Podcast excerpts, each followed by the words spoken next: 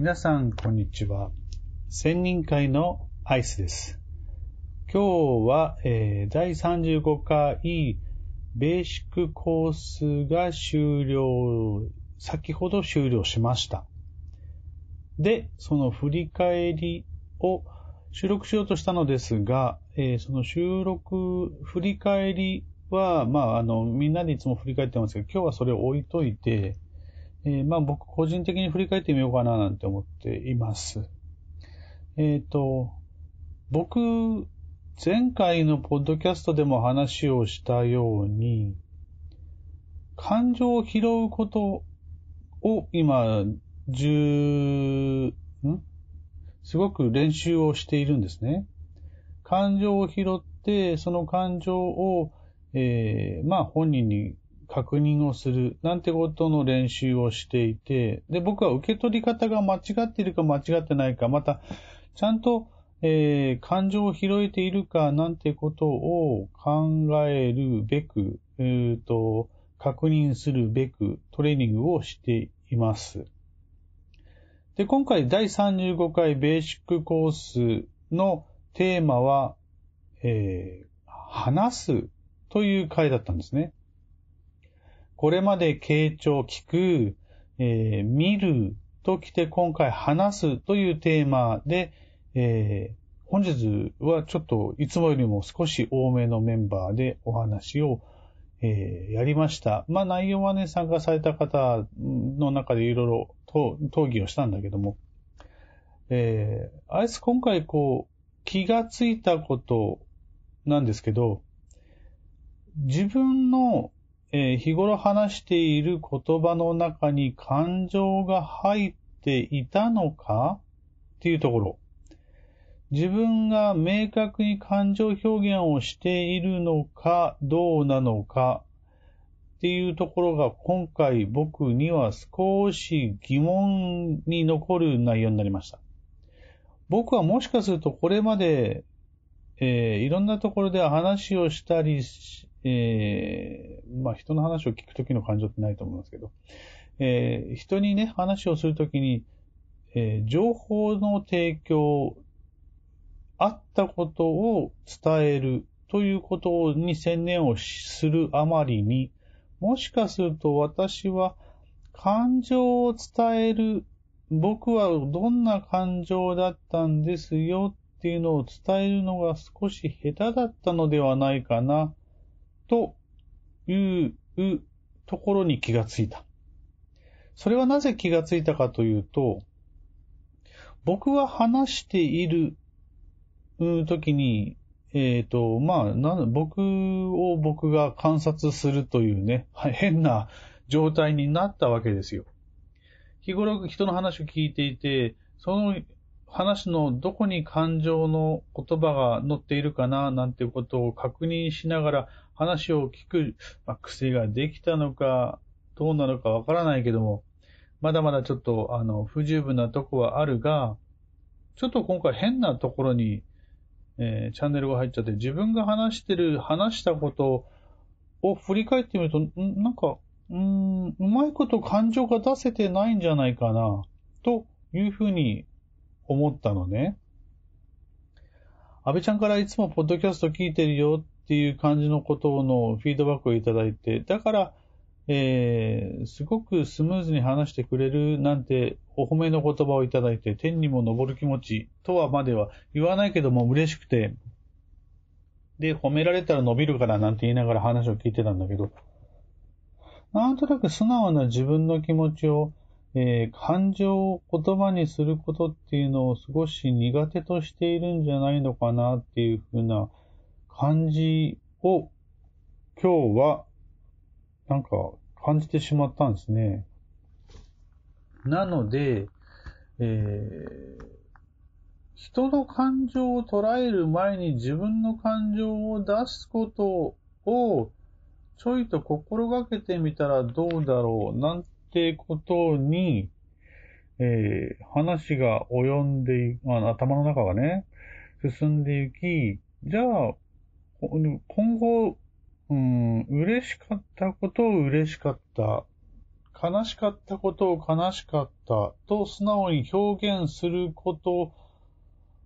を心がけてみようかな。すると、いろんな話をしているときに、あ、こういう感情が出た、ああいう感情が出たっていうことを自分で確認ができると、人の感情が拾えるんじゃないのかな、なんてことを思って、それが、そう考えることができた今回のプラクティス。あ、ごめんなさい。今回のベーシック。とてもなんか勉強になった回でしたね。気づき深い、回となりました。皆さんは感情ってどんな時に感情が出たっていうことを感じられるのかな。なんか僕は結構ショートな人なので、カチンとくることが多くて、カーッと来てしまって、前はね、すごい、わーって、まあ、もともと言えないんですけどね。で、言えないまま、もごもごもごって黙り込んでしまって、いろんなことを頭でぐるぐるぐる考えて、けど、表現せずに飲み込んでしまっていた、なーっていうのをね、今日本当に気がついて、じゃあ逆に楽しいことっていうのはちゃんと表現して楽しいって言ってたのかなとかって思うと、妙に冷めてしまって、うわ、楽しいねとか、楽しかったね、面白かったねなんてことが素直に、これまで言えてなかった気がするな、そういうふうに思ったんですよ。だからそこでね、聞きたい。その感情表現を素直にするには、皆さんどんなところでどうやったら素直に感情表現できるんだろう。いやー、自分の感情を伝えるトレーニングが人の感情を捉えるよりも先なのかな。そういうことに気づかされた第35回ベーシックコースでした。本当に、まあ今日すごく気づきがあってよかったんですけど、今ね、アリスがこう人の感情、まあセッション的な感じで、人の感情を捉える練習っていうのは、まあリアルなセッションで練習してもしょうがないので、いろんなサイト、いろんなインターネット上にある、テキストで、いろんな悩み相談的なものが載ってたりとかするんですね。で、そこに、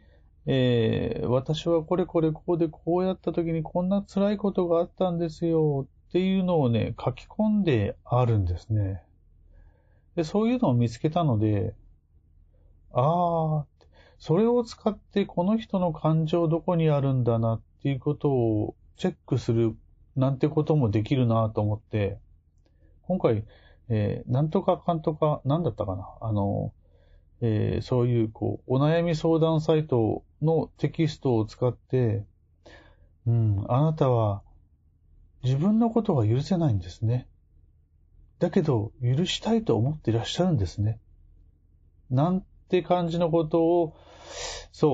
自分でテキスト読んで、途中で自分にこうやって突っ込むみたいなね、そういう練習を始めてみたんですよ。これがなかなか、やってて面白いので、やってるんだけど、まあネタを探すのがすごく、これまでめんどくさかったんだけど、今回まとまっていろんなものが書いてあるサイトを見つけたので、そこをネタの宝庫だなと思って、練習させてもらおうと思ってます。まあそこに投稿してる方は誰とも知らず、まあどんなことを、まあ悩みを書いてあるんだけど、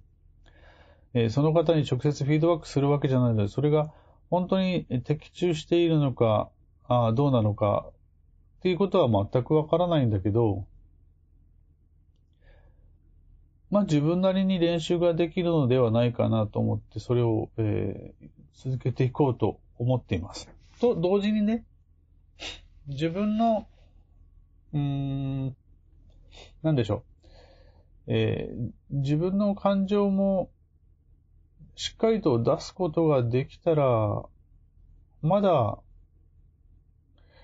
なんでしょうね。まあ自分が変われば周りが変わる。なので自分の感情を出すことができると周りが変わってくれて、まだ本当にすごくいい環境になっていくんじゃないかな。まあ自分の感情を出してないってことはなんか、オープンになっていないので、自分がオープンになることで、まだ周りの方がオープンになってくれるのではないかな。すると、もっと、密なっていうか、もっと深いコミュニケーションの取り方、ができ、より互いが分かり合うことができるのではないかな、というふうに思って、こいつもまた練習していこうかな、と、思っているんだけど、なかなか先が長いね。楽しみながら気負わずに、できることから着々と一個ずつやっていこうかなって思っています。そう、先週、通信制の大学に通っているアイスに大学から、1個の郵便が来まして、書き留めですとかって、書き留めなんだと思って。そしたら、9月にある試験を受けるにあたって、で、視覚障害のあるアイスに対して特別設置を認めますよっていう、喜ばしい、決定通知書だったんですね。逆に言うと、あなたちゃんと試験受けれるからしっかり頑張ってねっていうことで、また、ちょっと勉強する機会、勉強しなきゃならない。もう、ちょっとここはちょっと義務感に近いところがあるんだけれども、そういうのを強制的に受けなきゃなんないなって。それは9月、10月に入れば合否がわかるんだけどね。また自分で自分を追い込んでる感もありますが、けど大学は卒業したいと思って、いるアイスなので、そこは頑張っていこうかなと思っています。そんな中、今日、決まったこととしては、9月に開催を予定していました、千人会道場 in 熊本が、これもまた延期となりました。本来は、7月なかった、6月に熊本で、やろうと言っていたやつが、コロナ蔓延のおかげで、漏れなく順延となりまして、もともと京都でやろうとしてた9月に熊本をずらすことになりました。で、熊本をずらすことにしたんだけども、どうもこのままでは収まりつかんなと、福岡の自粛期間も伸びたみたいだし、他のところも、マンボウとか言って、いろんな形で自粛をしているので、9月19、20でやろうとしていた千人会道場も、漏れなくもう一回順延。今度は11月、東京で開催を予定していましたけども、11月にまた熊本でやろうかなって思っています。熊本、20、21土日で、熊本で開催しようかなということになりました。熊本も、飛行機取りますからって、数人に言っていただいてたんですけど、本当に申し訳ない。こ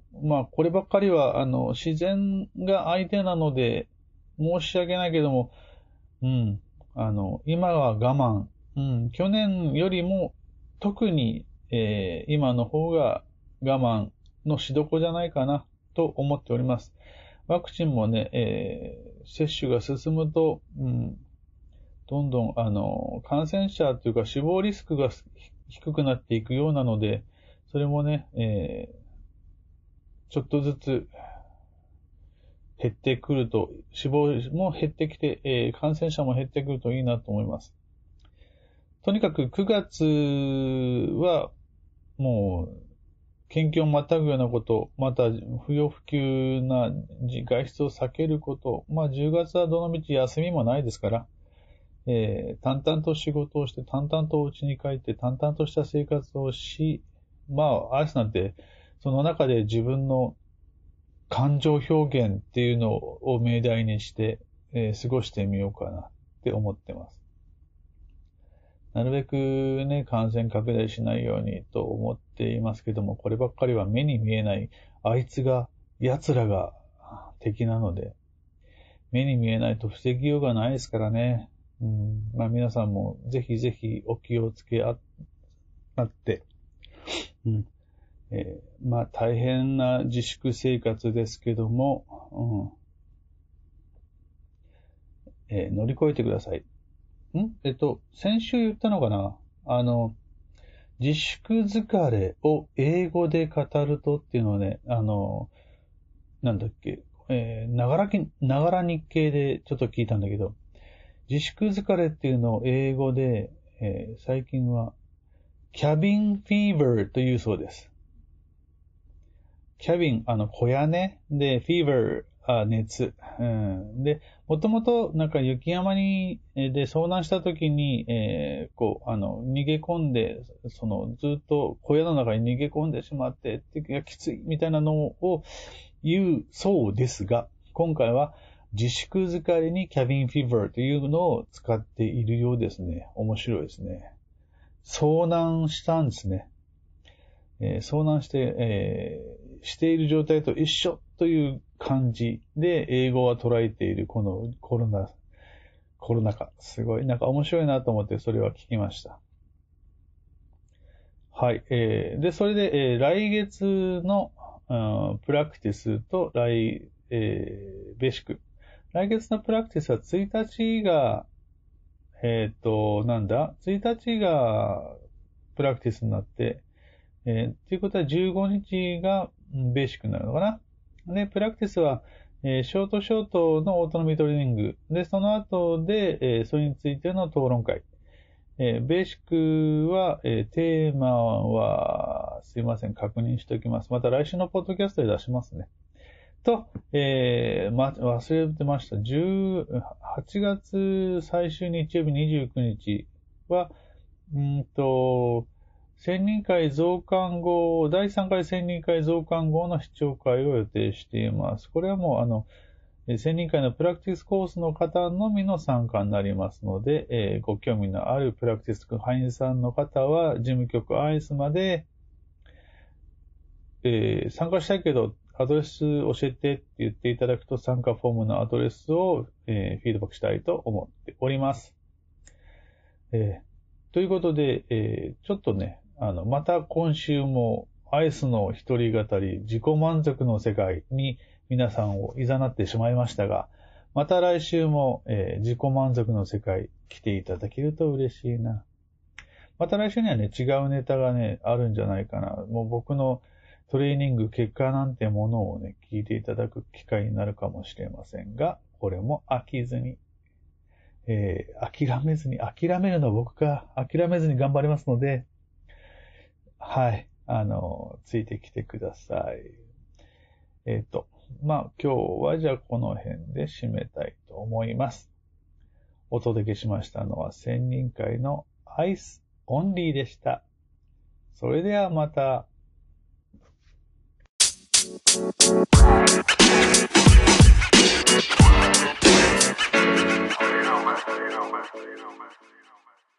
Auf Wiedersehen.